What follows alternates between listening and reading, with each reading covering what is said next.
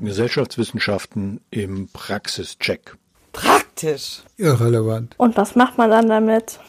Herzlich willkommen bei Praktisch Irrelevant, einem Format des Podcasts der Schader Stiftung in guter Gesellschaft.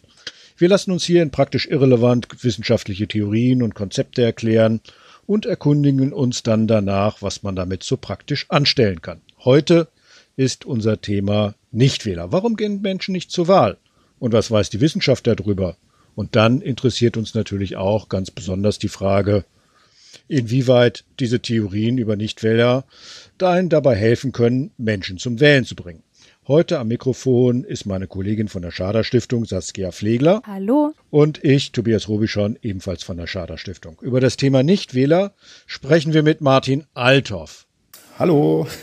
Hallo, Herr Althoff. Ja, wir wollen uns heute einem Mysterium widmen und ein bisschen auf den Grund gehen, dem Phänomen des Nichtwählers, das Sie auch als das unbekannte Wesen beschrieben haben. Absolut. Und wir freuen uns sehr, Sie als Gesprächspartner hier in der Runde begrüßen zu dürfen und würde Sie zunächst gerne kurz vorstellen.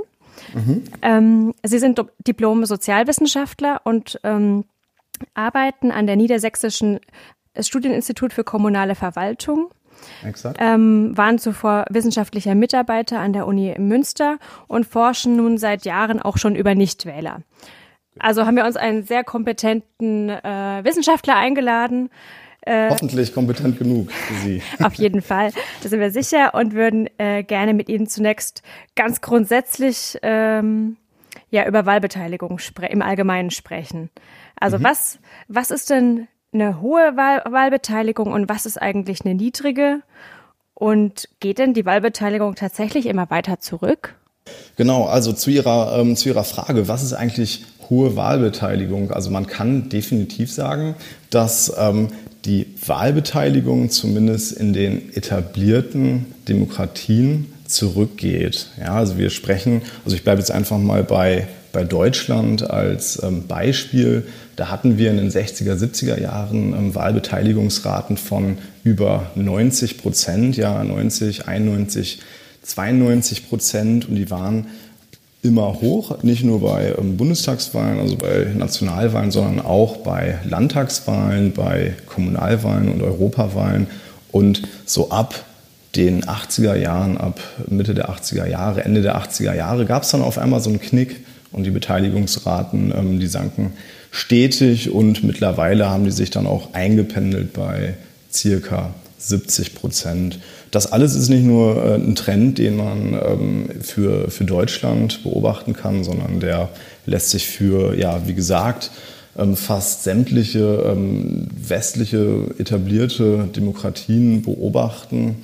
Also da können wir zumindest den Zahlen nach festhalten, die Beteiligung sinkt. Zumindest im Durchschnitt. Es gibt Variationen zwischen den Ländern, keine Frage. Aber letztlich können wir festhalten, dass die Beteiligung zurückgeht. In Frankreich in den 70er Jahren lag die auch noch bei ungefähr 82, 83%, und 2017 waren das, ich glaube, 49 oder 50%. Das Ganze können wir auch diesen Trend können wir auch in postkommunistischen, also ehemalig kommunistischen Ländern sogar noch ein Stück weit deutlicher beobachten. Ja? Wenn wir mal an beispielsweise Rumänien denken, da war bei der ersten Wahl, bei der ersten freien Wahl 1990, 91 die Beteiligung bei knapp 90%, 87, 88% in etwa. Und bei der letzten Wahl 2016 knapp 38, 39%. Also man kann schon sagen, und da ist sich die Wissenschaft relativ einig, dass der Trend ja abwärts geht. Ist das tatsächlich so? Bei der letzten Bundestagswahl 2017 gab es ja einen deutlichen Knick nach oben. Plus 5% mehr, 76% Wahlbeteiligung gegenüber 71 2013, 70 2009. Da könnte ja eine Trendwende dahinter stecken. Also das Argument hört man häufig, das Argument ist auch relativ gut, ich sag mal, durchforscht, auch im internationalen Bereich. Also es gibt hin und wieder immer mal so einen Knick, also das ist jetzt kein linearer Trend nach unten, das gibt es fast nie. Also bei der letzten Bundestagswahl kann man, wie gesagt, 4-5 Prozentpunkte kann man mit oben drauf rechnen. Man glaubt, dass Mobilisierung dahinter steckt und vor allen Dingen Mobilisierung der AfD, die recht ja erfolgreich ehemalige Nichtwähler mobilisiert hat. Man geht aber zumindest in der Forschung davon aus, dass auch mit diesen 5% in etwa dann auch wirklich schon das Maximale rausgeholt wurde. Also ich persönlich, wenn ich jetzt eine Prognose abgeben dürfte, ich würde eher davon ausgehen, dass langfristig die Beteiligungsraten weiter runtergehen. Nun ist die Wahlbeteiligung ja nicht bei allen Wahlen gleich. Mhm. Also bei Bundestagswahlen doch insgesamt viel höher als etwa bei Kommunalwahlen. Woran liegt sowas? Ja, also da gibt es zwei Forscher, die heißen Reif und Schmidt. Die hatten 1980 eine Publikation auf den Weg gebracht und mit dieser Publikation das sogenannte Second Order Elections Modell bekannt gemacht. Das heißt, dass die Wählenden, die Wähler ja schon ganz genau kalkulieren, welche Wahl ist für mich wichtig, welche Wahl ist für mich unwichtig, welche Wahl empfinde ich persönlich beziehungsweise die Auswirkung dieser Wahl als sekundär. Und man weiß aus der Wahlforschung, auch aus der Wahlkampfforschung, dass vor allen Dingen Nationalwahlen, also Parlamentswahlen auf nationaler Ebene beispielsweise, als besonders wichtig empfunden werden. Aber sogenannte Sekundärwahlen wie Landtagswahlen, Kommunalwahlen oder Europawahlen eher als ja sekundär, als unwichtig empfunden werden. Da denken die Leute, Mensch, irgendwie geht es da um nichts, da geht es vielleicht auf der Kommunalebene nur um irgendeinen Kreisverkehr oder um Erhalt von irgendwelchen Freibädern. Das ist den Leuten, ja kurzum gesagt, relativ egal. Aber wenn man denn mal sich die mediale Berichterstattung anschaut, dann findet die ja vor allen Dingen zu Nationalwahlen statt. Und das nicht nur in Deutschland, sondern auch im internationalen Vergleich wird da ja auch am meisten Geld investiert, also von den Parteien. Also die Wahlkampffinanzierung ist da natürlich auch ungleich höher. Und das mobilisiert die Leute. Wenn denn die Theorie sagt, dass die Leute bei Wahlen, die sie als weniger wichtig empfinden, also Kommunalwahlen gegenüber Bundestagswahlen zum Beispiel, weniger zur Wahl gehen, gibt es denn auch eine Theorie, einen Forschungsstrang, der sich mit dem Rückgang der Bedeutung der Bundesparlamente beschäftigt? Denn das wäre ja eine mögliche Konsequenz daraus. Die werden als weniger wichtig wahrgenommen. Deswegen gehen die Leute weniger zur Wahl. Ja, also Sie meinen, ob es auch für die Bundeswahlen, also für die Wahlen auf Nationalebene, ob es da Erklärungen, theoretische Erklärungen gibt? Ja, die gibt's. 3 sind da relativ populär. Die haben sich in der Wissenschaft zumindest den einschlägigen Publikationen nach durchgesetzt. Also warum überhaupt eine sinkende Beteiligung? Wie können wir das Ganze theoretisch uns erklären? Zum einen haben wir die Generationsschule, so nenne ich es mal. Das sind eigentlich alles englischsprachige Begriffe. Ich probiere die mal wahrscheinlich mehr schlecht als recht ins Deutsche zu übersetzen. Dann haben wir die sogenannte Charakter-Competition-Schule und Nummer 3 noch so eine Mobilisierungsschule, ja, die also jeweils Denkschulen, Denktraditionen, die dahinter stecken. Ich möchte die ganz kurz erläutern.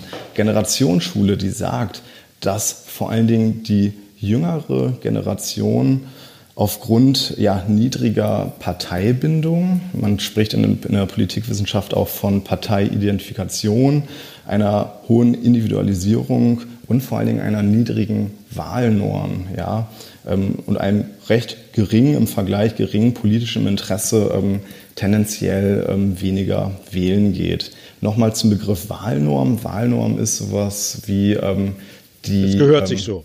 Genau, die gefühlte Bürgerpflicht, ja, also die gefühlte Bürgerpflicht, Mensch, ich möchte was für unsere Demokratie leisten, meine Möglichkeiten sind begrenzt, aber ich kann zumindest wählen gehen, mich aktiv bei Wahlen beteiligen.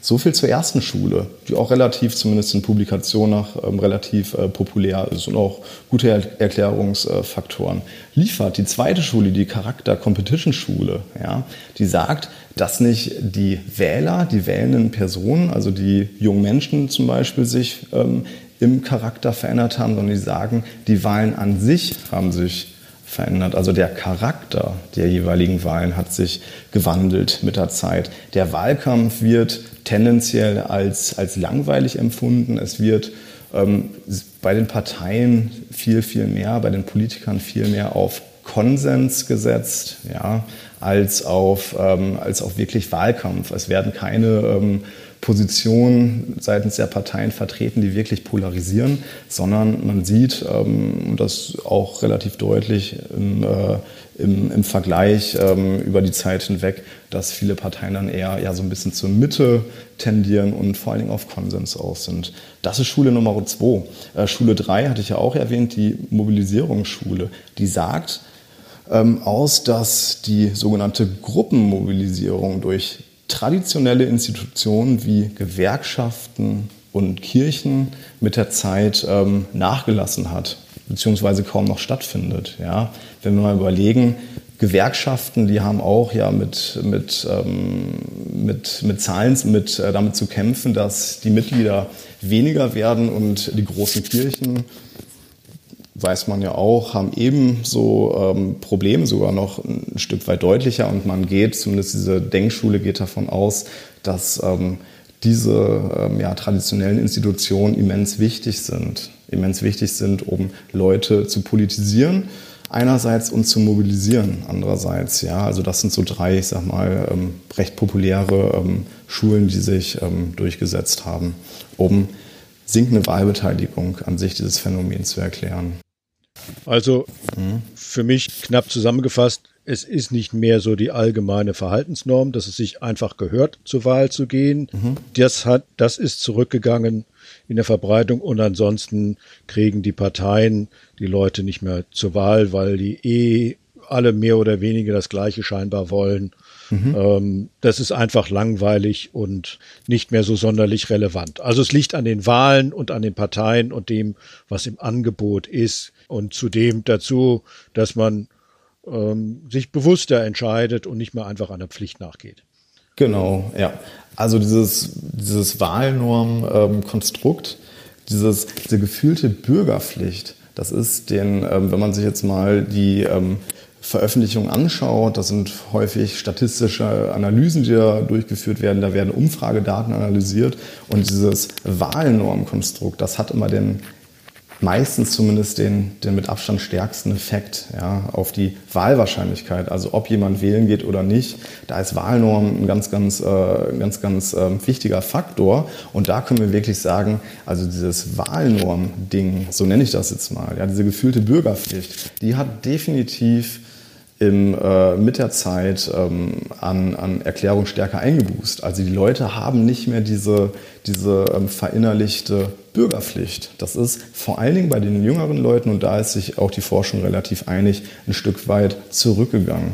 Und das kann auf jeden Fall zu einem ja, immensen Anteil dann die Nichtwahl erklären. Sie hatten ja gerade schon das jüngere Volk angesprochen, also die Jungen, die nicht so gerne mehr wählen gehen. Da gibt es ja Vorurteile über quasi den Nichtwähler an sich. Man sagt, ja, der ist jung, dumm und arm. Und jetzt wäre so die Frage, gibt es denn in der Forschung eine Charakterstudie über den Nichtwähler an sich? Also was sagt denn die Forschung? Wie sieht denn der typische Nichtwähler eigentlich aus?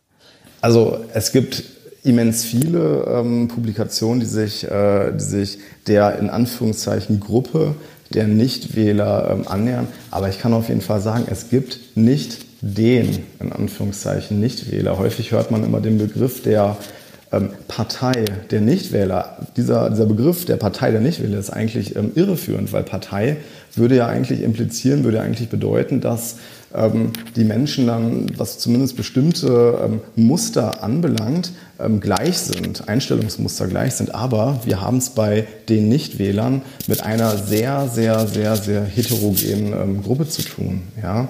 Da werden häufig in der Forschung sogenannte Clusteranalysen durchgeführt. Da liegen mir jetzt auch ein paar vor, oder da habe ich direkt auch ein paar vor Augen. Und da hat man eigentlich immer ganz spannende Ergebnisse.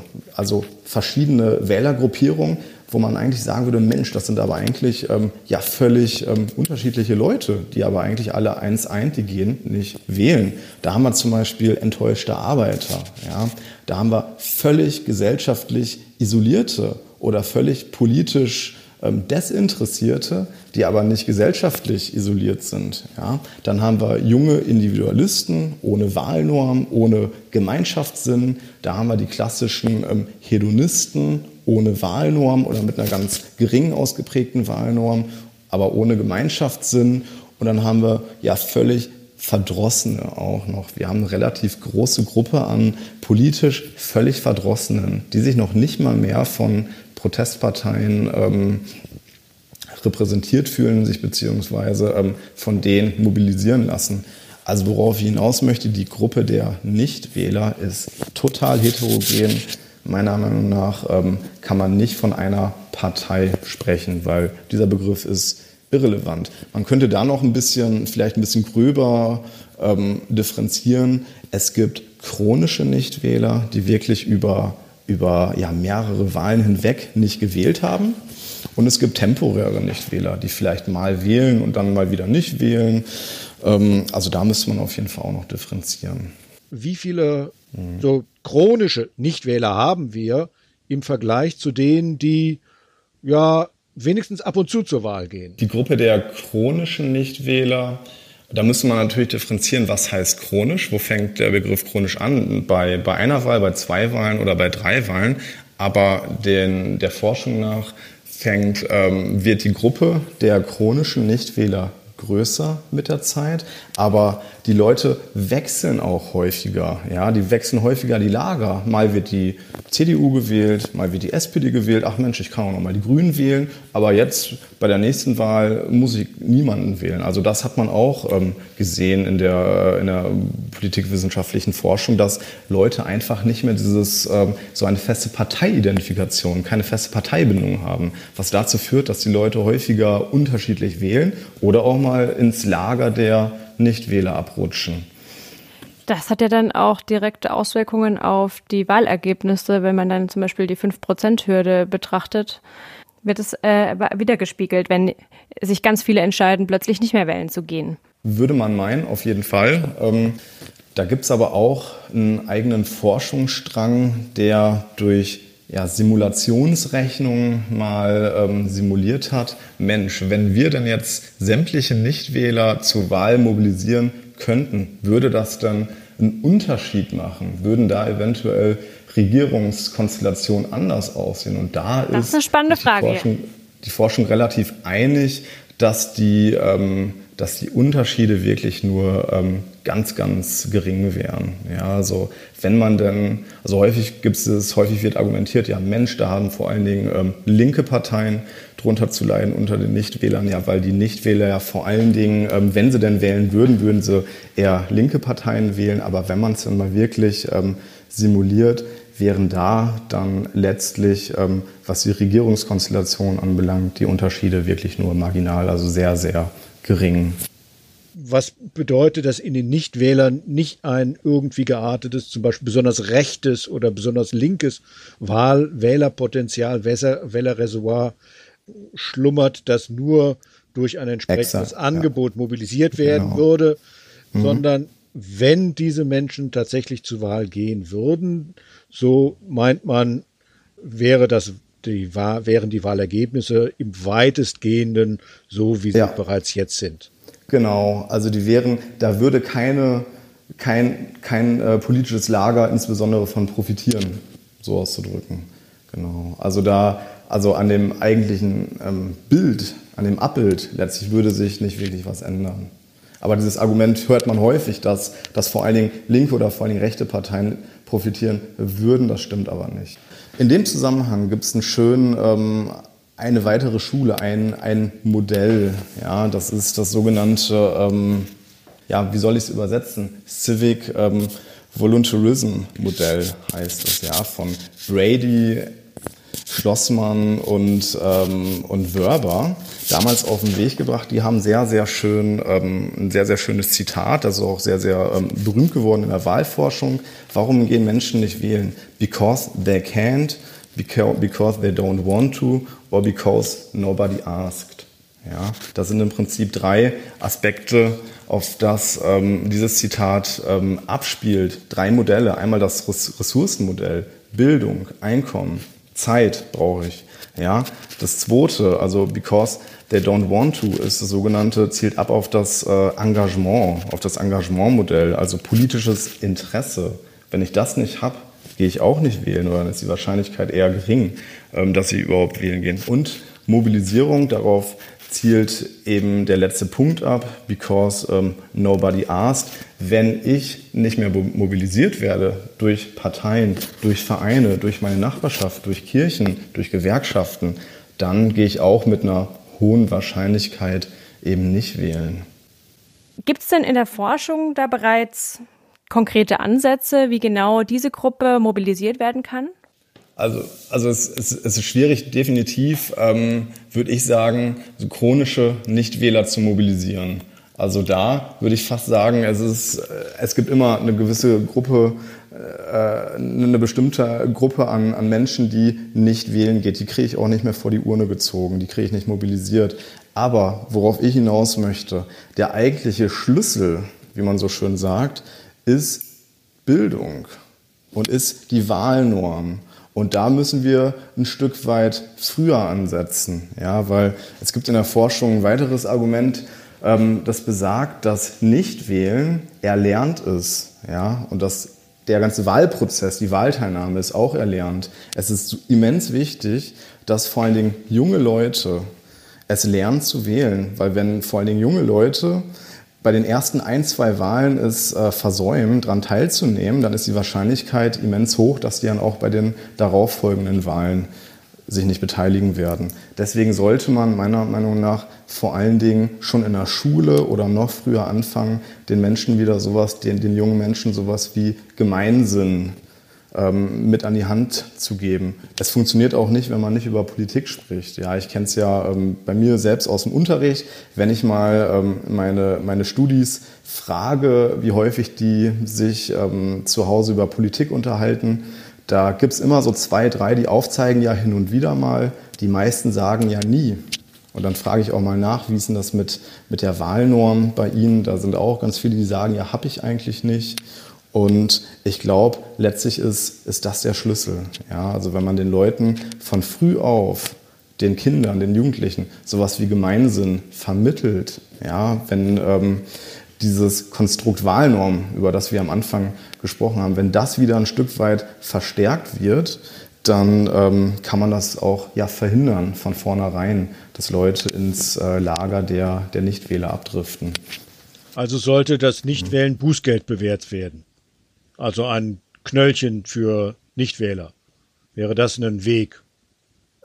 Also das wäre auf jeden Fall ein Weg, definitiv. Also wenn es wirklich nur darum geht, die Wahlbeteiligung zu erhöhen, dann könnte man natürlich über sowas wie eine gesetzliche Wahlpflicht nachdenken.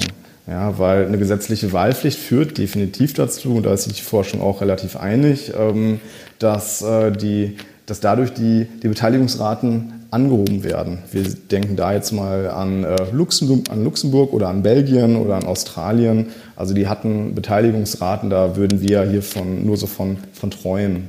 Aber inwiefern dann die Sanktionierung letztlich eine Rolle spielt, ist dann auch zumindest in der Forschung noch relativ umstritten. Da gibt es die einen, sagen, also es muss sanktioniert werden, definitiv. Wenn nicht sanktioniert wird, dann nützt auch die gesetzliche Wahlpflicht nichts. Dann gibt es wieder andere Forschende, die sagen, eigentlich ist die Sanktionierung in dem Zusammenhang eher sekundär, Es gibt sowas wie ein kollektives Gedächtnis, wenn die Leute wissen, es gibt sowas wie eine gesetzliche Wahlpflicht, ganz gleich, ob die jetzt sanktioniert wird oder nicht, dann führt alleine das schon dazu, dass die Leute vermehrt wählen gehen. Ja. Wie kann man es ansonsten noch mobilisieren? Also was wirklich gut, sehr, sehr gut funktioniert, zumindest der Forschung nach, ist sowas wie sozialer Druck. Ja, das knüpft so ein bisschen an das Konstrukt Wahlnorm an. Wenn die Menschen das Gefühl haben, oh je, es wird transparent gemacht, mein Nachbar weiß, meine Nachbarschaft weiß, dass ich nicht gewählt habe, dann führt das dazu, dass die Leute fast alle wirklich ihre Stimme abgeben. Ja? Weil die das Gefühl haben, okay, eigentlich gehört sich das ja für einen guten Bürger, die Stimme abzugeben, sich bei der Wahl zu beteiligen. Mir ist es ja fast peinlich, wenn ich nicht bei der Wahl teilnehme, wenn es transparent gemacht wird. Da könnte man eventuell mit arbeiten. Dass man, ja, also das wird natürlich dann schwierig, weil wir sowas wie ein Wahlgeheimnis haben. Ansonsten, was auch gut funktioniert, also das hat man in Experimenten zeigen können, wenn man die Leute noch mal kurz vor der Wahl dran erinnert, also noch mal postalisch anschreibt, bitte nicht vergessen, wählen zu gehen, dann kann auch das auf dem letzten Drücker nochmal durchaus mobilisieren. Also mit anderen Worten, man muss den Leuten schon mal vielleicht nochmal so einen kleinen Tritt in den Hintern geben, dass es bisschen auf die Füße treten. Nicht kontraproduktiv. Ja, okay. Wenn es ums Wählen geht. Auf die Füße treten und in Richtung Wahlkabine schubsen. Ich wollte nur vielleicht noch ganz kurz mit einem positiven Blick in die Zukunft schließen. Und zwar, wenn wir betrachten, dass jetzt aktuell auch immer mehr junge Menschen auf die Straße gehen, um ihre politischen Ansichten und Überzeugungen kundzutun, jetzt sei es im Rahmen von Fridays for Future Bewegung oder der aktuellen Black Lives Matter Debatte. Ja, könnte das vielleicht ein Indiz sein, dass doch die junge Generation vermehrt wählen gehen wird und die Wahlbeteiligung nicht weiter sinken wird? Wie schätzen Sie das ein, Herr Althoff? Es wäre wünschenswert, es muss aber nicht miteinander einhergehen. Ja. Auch da ist die Forschung noch so ein bisschen, ich sag mal, zweigeteilt. Einerseits gibt es das Argument, das besagt, es sind ja immer die typischen Verdächtigen, die sich politisch beteiligen, ganz gleich in welcher Form. Die gehen wählen, die sind bei Bürgerhaushalten dabei, die protestieren auch oder die sind bei Unterschriftenaktionen zugegen. Da gibt es das andere Argument in der Politikwissenschaft, das besagt, gerade die jüngeren Leute haben so ein bisschen den Sinn für die konventionelle politische Beteiligung verloren. Die sind eher bei Protestmärschen dabei, die sind bei Online-Aktivitäten zugegen, die sind bei Unterschriftenaktionen dabei, aber die versäumen es trotzdem, wählen zu gehen. Deswegen, ich bin ehrlich gesagt auch selbst gespannt, wie sich das in Zukunft verhält. Man würde ja meinen, da hat wieder so eine, ich sag mal, Politisierung stattgefunden. Aber ob dann letztlich die Wahlbeteiligung davon wieder ansteigt, ja, ob die Beteiligungsraten davon betroffen sind, da bin ich mir ehrlich gesagt nicht ganz so sicher. Ich bin gespannt. Das bleibt dann abzuwarten. Ja, das absolut. Und da sehe ich dann auch ein bisschen, da sind wir wieder beim Punkt von vorhin, die Schulen in der Pflicht, die Parteien in der Pflicht, die Lehrer in der Pflicht, aber natürlich auch die Eltern in der Pflicht, dass man da wirklich hinarbeitet und diese auch konventionelle Politisierung der jungen Menschen dann nicht außen vor lässt. Dieses fehlende Gemeinsinn-Thema, das hatten wir gar nicht weiter vertieft. Das finde ich selber persönlich recht spannend. Was misst man, was fragt man, wenn man versucht festzustellen, haben die einen Gemeinsinn, die Leute? Ja, ja. Worum geht's da? Ja, da werden so Dinge abgefragt, also Wichtigkeit von Gemeinschaft, Wichtigkeit von Verein, Wichtigkeit von Familie, Ehrenamt. Ja, also ob die Leute sich ehrenamtlich engagieren bei solchen Institutionen. Und da sieht man halt, dass das auch wirklich einfach nachgelassen hat mit der Zeit. Und ich habe ja tagtäglich mit Vertretern aus den Kommunen Niedersachsens zu tun. Wir sind ja so eine Verwaltungshochschule und die sagen, denen ist das Ehrenamt weggebrochen, komplett. Ja, und die kriegen die Feuerwehren nicht besetzt. Die Freiwillige Feuerwehr, da müssen Leute zwangsrekrutiert werden aus der Bevölkerung, weil es keiner mehr machen möchte. Oder die Vereine, die suchen händeringend nach Fußballtrainern beispielsweise. Ja? Oder also nicht nur Fußballclubs, sondern auch andere Sportstätten haben einfach das Problem, dass die keine Nachfolger mehr finden. Also die jungen Leute sind dann eher mit anderen Dingen beschäftigt, aber wollen sich nicht mehr für die Gemeinschaft engagieren. Also das kann ich aus dem, was ich so höre, absolut bestätigen, dass gerade diese verantwortungsvollen und dauerhaften Aufgaben, die dann so Vereinsvorsitzende, Trainer und so weiter haben, dass das sehr schwer ist, dafür Menschen zu finden. Ich habe aber umgekehrt den Eindruck, dass die kurzfristige Hilfs- und Engagementbereitschaft extrem hoch ist. Also wenn es darum geht, Corona, Nachbarschaftshilfe, da gehen Wogen durch zum Beispiel Studentenwohnheime und sagen, oh, wir müssen unbedingt, und wir machen dann Zettelaktionen und sind am Ende eher frustriert, dass sie gar nicht so viele Menschen finden können, denen sie helfen wollen, wie sie helfen haben. Was auf der einen Seite bedeutet, dass es so eine Hilfs- und Engagementbereitschaft für andere scheinbar doch noch gibt, dass es aber sich in ganz anderen Formen Bahn bricht. Man könnte jetzt hingehen und überlegen, geht es dabei im Grunde genommen vor allen Dingen um so kurzfristige auch soziale Anerkennung. Ich bin hilfsbereit und ich erfahre dadurch, dass ich jemandem helfe, für mich selber Bestätigung, oder allein dadurch, dass ich mich dazu bekenne, hilfsbereit zu sein, kriege ich kurzfristig Anerkennung. Pfadfinderpunkte könnte man sagen, ne? Zack, zack. Ja. Jeden Tag eine gute Tat und dafür kriege ich eine soziale Anerkennung. Dass sowas im Vordergrund steht, würde ja auch die Kultur der Likes und Upvoting passt. Absolut. Und die dauerhaften und länger verpflichtenden Tätigkeiten meidet man dann eher. Ja, würde ich direkt unterschreiben. Also ich kann nur das wiedergeben, was ich da so häufig höre, aber diese klassischen Ämter, vielleicht hat auch einfach, wie Sie sagen, nur so eine Verschiebung stattgefunden. Ich möchte den Leuten gar nicht mal unbedingt ihr generelles Engagement irgendwie so absprechen. Das wäre vielleicht auch unfair in dem Zusammenhang, aber wir hatten ja auch über diese konventionelle Beteiligung, sprich Wahlbeteiligung, gesprochen. Vielleicht sind davon auch diese konventionellen Ämter gleichermaßen betroffen. Freiwillige Feuerwehr, Vorsitzende für Sport- und Erholungsvereine. Also das, wie Sie gesagt haben, was mit viel Verantwortung, aber auch mit Arbeit verbunden ist, das sind vielleicht dann Ämter, die eher gescheut werden, wo vielleicht auch die soziale, die Anerkennung dann vielleicht nicht so hoch ist, weil es vielleicht auch ein Stück weit Ämter sind, die vielleicht nicht so sexy sind nach außen hin. Ja, die haben dann vielleicht auch so ein bisschen was Piefiges, so ein bisschen was, vielleicht auch ein bisschen was Konservatives. Also ich kann mir vorstellen, dass gerade jüngere Leute sich vielleicht damit nicht so gerne in Verbindung lassen bringen wollen.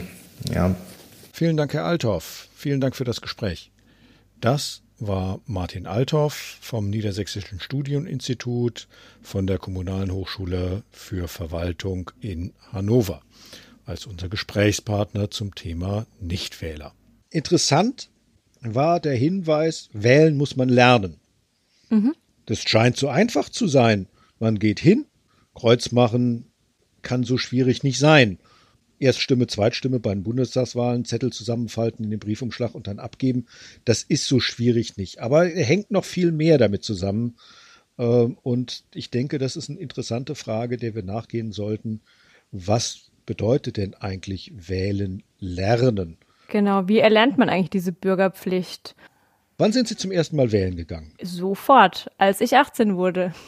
Damals habe ich noch in einem kleinen Ort gelebt und es wäre aufgefallen, wenn man nicht wählen gegangen wäre. Ich glaube, also meine Eltern hätten mir tatsächlich was erzählt. Wäre ich nicht in die Wahlkabine gegangen.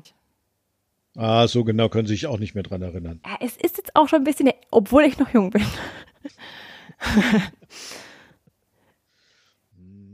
Ja. Ich kann mich nicht mehr daran. Ja, wie war das denn bei Ihnen? Wie haben Sie es denn gelernt? Tja, ich weiß es nicht mehr so genau.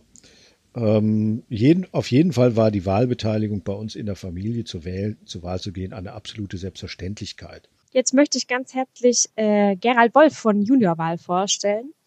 Er ist Vorstand des Vereins Cumulus e.V., welcher seit 1999 die Juniorwahl durchführt.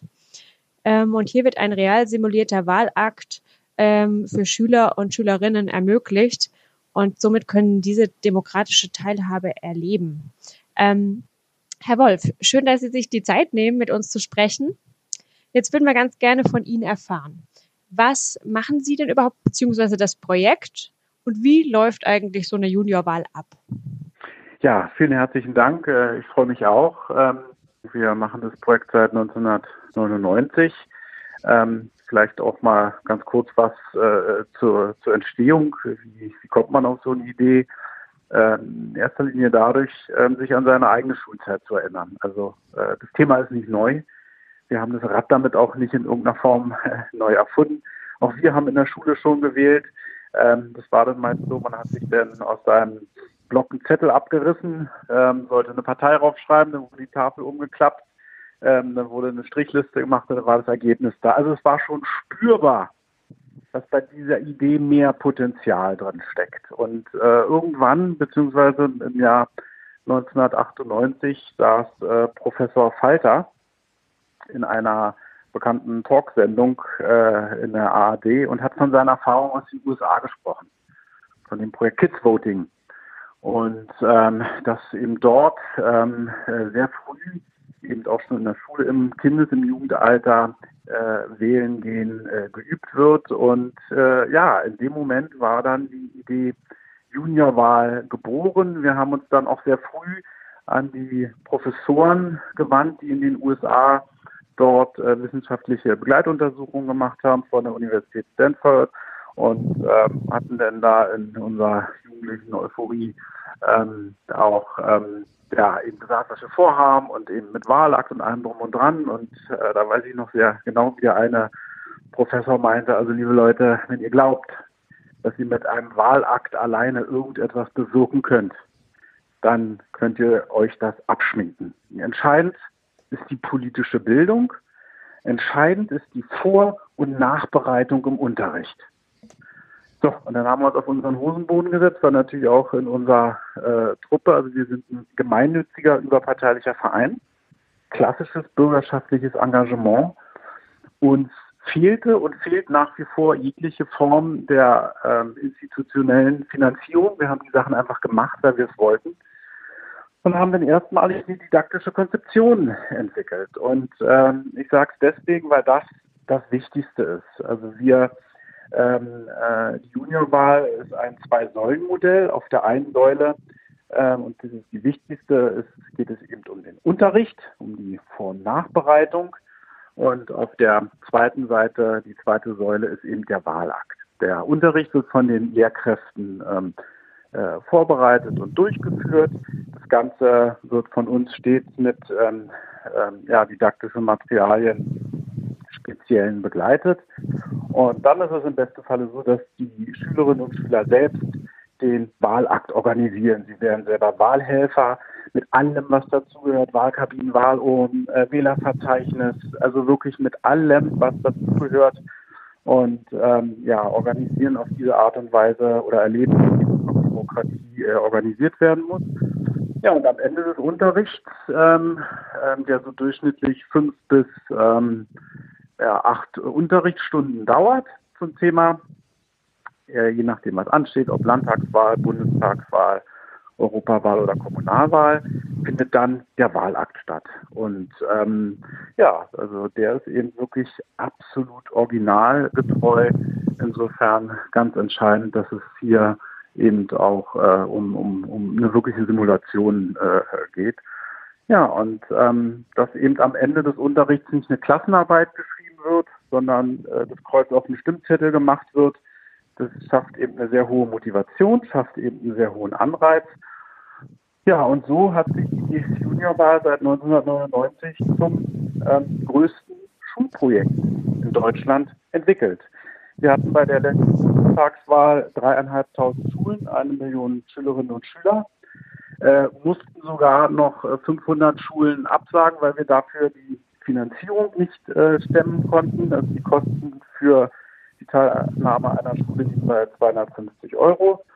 Und es ist so, dass die Teilnahme für die Schulen grundsätzlich immer kostenlos ist. Also wir sorgen dafür, dass eben die Finanzierung da ist, arbeiten da vor allem mit öffentlichen Trägern zusammen, von Landtagen, dem Deutschen Bundestag über Kultusministerien und dann eben aber auch Landeszentralen und vor allem auch die Bundeszentrale für politische Bildung.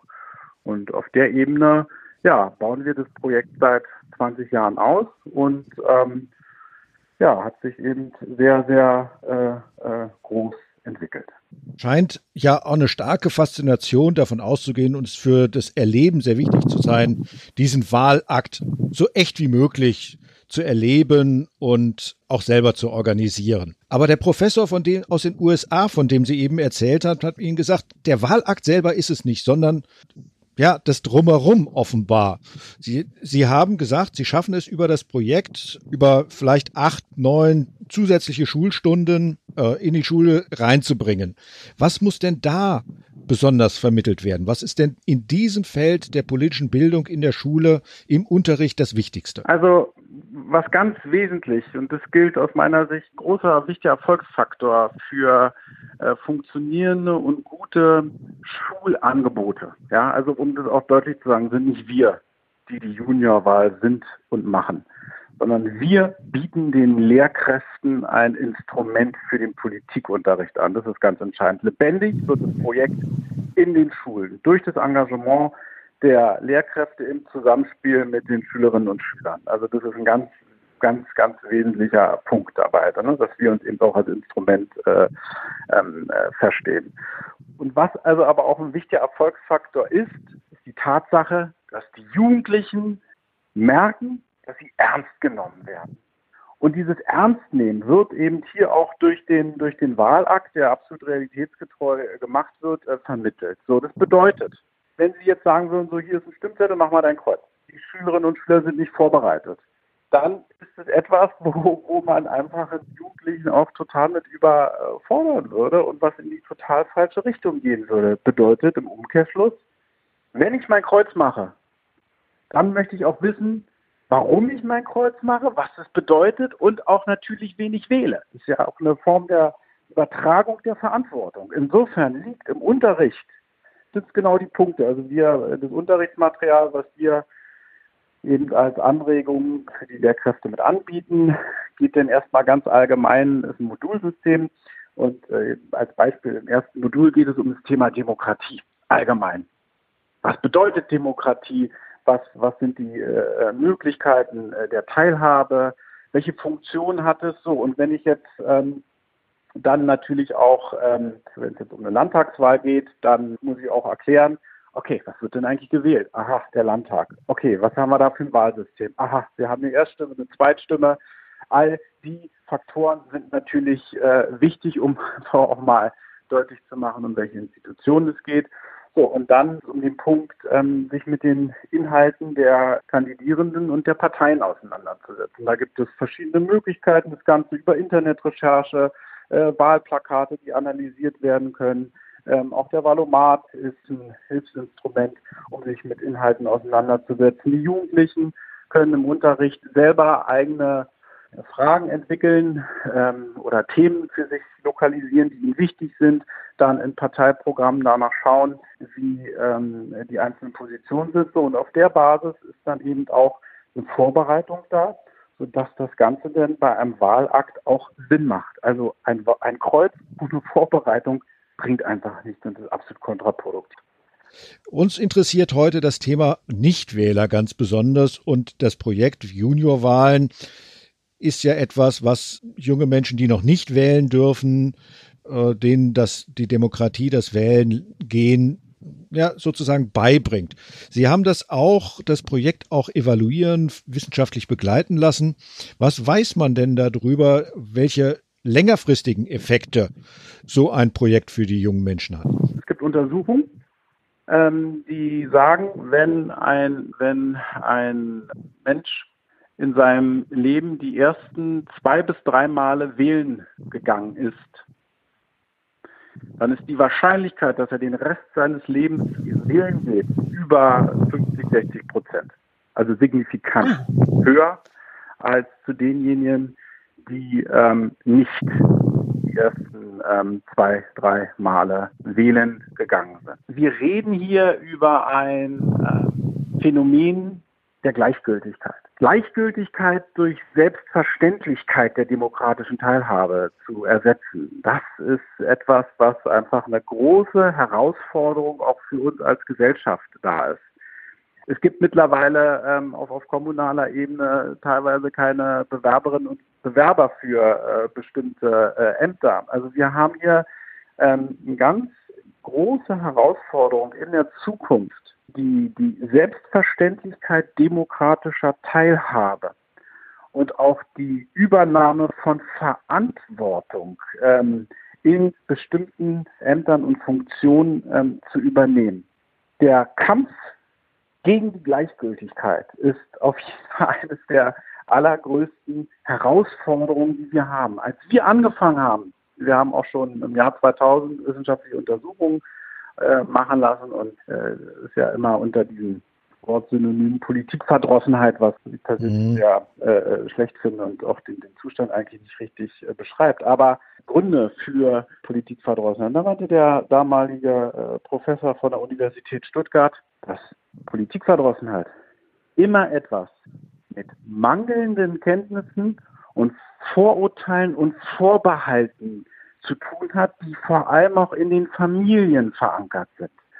Und daraus entsteht Gleichgültigkeit. Ein Zitat, das ist mir nicht aus den Ohren gegangen, nämlich von Theodor Heuss, der sagte, Demokratie ist keine Glücksversicherung, sondern das Ergebnis demokratischer Gesinnung und politischer Bildung. Dieses große Gut, was wir wirklich in unserer Demokratie leben können, in unserer Freiheit, und wir brauchen uns in der Welt nur umgucken, was das für ein großes Gut ist. Es wird immer so gesagt, unsere freiheitlich-demokratische Grundordnung. Ja, aber es ist was wirklich Großartiges, was wir wertschätzen, aber auch pflegen müssen. Wenn wir jetzt über Juniorwahl reden, das ist ein Instrument, ein Punkt von vielen, um eine demokratische Kultur der Selbstverständlichkeit in der Schule zu leben. Da gibt es viele andere Sachen, die eben auch extrem sinnvoll sind. Ich gebe ein Beispiel, wo man erstmal gar nicht dran denkt, aber es ist die Wahl der Klassensprecherinnen und Klassensprecher. Leider etwas, was total unterschätzt wird, weil das der erste Schritt ist für die Bereitschaft, auch Verantwortung für eine Gruppe zu übernehmen. Sie müssen mal bei Politikerinnen und Politikern fragen, wer alles Klassensprecher war. Alle. So gut wie alle. Sie sagen also, das Zentrale und Wichtigste ist, dass Wählen und sich an der Demokratie beteiligen eine Selbstverständlichkeit wird. Dass man dem Ganzen nicht gleichgültig gegenübersteht, sondern dass es eine gelebte Selbstverständlichkeit wird. Das gilt es zu erreichen und da sind die Juniorwahlen ein gutes Instrument dafür. Das ist richtig. Also wählen zu gehen, das ist kein Punkt, der in irgendeiner Form hinterfragt werden darf, sondern für das große Gut der Demokratie, sich auf diese Art und Weise zu beteiligen zu dürfen, das muss Selbstverständlichkeit sein, das wahrzunehmen, ja, und dem nicht mit Gleichgültigkeit zu begegnen. Ja. Gibt es denn speziell auch bei der Juniorwahl die Nichtwähler oder gibt es eine Wahlpflicht? Nee. Also es gibt keine Wahlpflicht. Wenn sich jemand 5 bis 8 Stunden im Unterricht auseinandergesetzt hat, dann möchte er auch wählen gehen. Also das kann man ganz klar sagen, ist aber freiwillig. Aber es ist auch so, dass in dem Moment, Stichwort Selbstverständlichkeit der demokratischen Teilhabe, dass natürlich dann auch in der Schule eine ganz andere Stimmung entsteht. Ne? So, weißt du schon, was du wählst? Also so Aspekte. Ne? Es wird auf einmal zum Thema auf dem Pausenhof. Und wir haben auch Mobilisierungseffekte in die Elternhäuser hinein. Teilweise, also die Wahlbeteiligung bei den beteiligten Eltern steigt um durchschnittlich 4, teilweise um bis zu 9%. Vor allem bei sozial schwachen Familien. Warum? Weil die Kinder die eigenen Eltern anregen, zur Wahl zu gehen. Wir haben von der Universität Stuttgart eine Untersuchung machen lassen. Und das war ein Panel, das heißt also mit Kontrollgruppe. Wir haben also eine Gruppe gehabt, die Juniorwahl gemacht hat und eine, die es nicht gemacht hat. Und dann war es eine Befragung davor und danach. Und diese beiden Gruppen, die eine Gruppe, die Juniorwahl gemacht hat und die andere, die nicht gemacht hat, wurden verglichen. Und da wurde speziell die Gruppe der Nichtwähler betrachtet. Und da konnte man feststellen, dass durch den Impuls der Juniorwahl der Anteil der Nichtwähler von 21 auf unter 7% gesunken ist. Aber es ging hier um die Beteiligten an der Juniorwahl. Das sind doch alles Menschen, die noch gar nicht wählen dürfen. Nein, also man hat eine Kontrollgruppe gemacht, Schulen, die bei der Juniorwahl mitgemacht haben, ja, und Schulen, die nicht mitgemacht haben. Und dann hat man einfach gefragt, würdest du wählen gehen? Also das Projekt Juniorwahl führt nachweislich dazu, dass die Bereitschaft, sich tatsächlich an der Wahl zu beteiligen, dass diese stark erhöht wird. Die wollen teilnehmen und es gibt aus der jetzt repräsentativen Wahlstatistik. Und die repräsentative Wahlstatistik sind ja keine wissenschaftlichen Zahlen, sondern harte Zahlen. Mhm. Da gibt es ein Beispiel aus Bremen. Und zwar war es so, dass im Jahr 2011 in Bremen das Wahlalter für die Landtagswahl bzw. Bürgerschaftswahl auf 16 Jahre gesenkt wurde. Und dann wollte man natürlich wissen, Mensch, hat jetzt die Juniorwahl, hat die jetzt hier einen Effekt, dass ich die 16-Jährigen hinter die Wahlurne bekomme? Und was hat man gemacht? Man hat geguckt, parallel zur Bürgerschaftswahl fand auch die Wahl der kommunalen Gremien statt, 2011. Also die findet immer parallel statt. Und diese kommunalen Gremien wurden auch schon 2007 gewählt. 2007 auf kommunaler Ebene war das Wählen ab 16 schon möglich. Ah ja. Dass man geguckt hat, Mensch, wie haben sich denn die 16- und 17-Jährigen verhalten im Vergleich 2011 zu 2007? Und was kam da raus? Da kam raus, dass die Wahlbeteiligung der 16- und 17-Jährigen um 9,1% gestiegen ist. Und es wird eben maßgeblich darauf zurückgeführt, dass 2011 dieses Instrument Juniorwahl flächendeckend an Schulen eingesetzt wurde und sich eben alle Schulen bis auf eine beteiligt haben. Nun, wenn man den Nichtwählerforscher fragt, dann weist er einen darauf hin, dass man den ganz großen Einfluss des Bildungsniveaus auf das Wahlverhalten der Wahlberechtigten, also jetzt der Erwachsenen, kennt und feststellt. Wie ist das denn bei den Juniorwahlen? Wie funktioniert das in unterschiedlichen Schultypen, in unterschiedlichen Milieus, Lagen?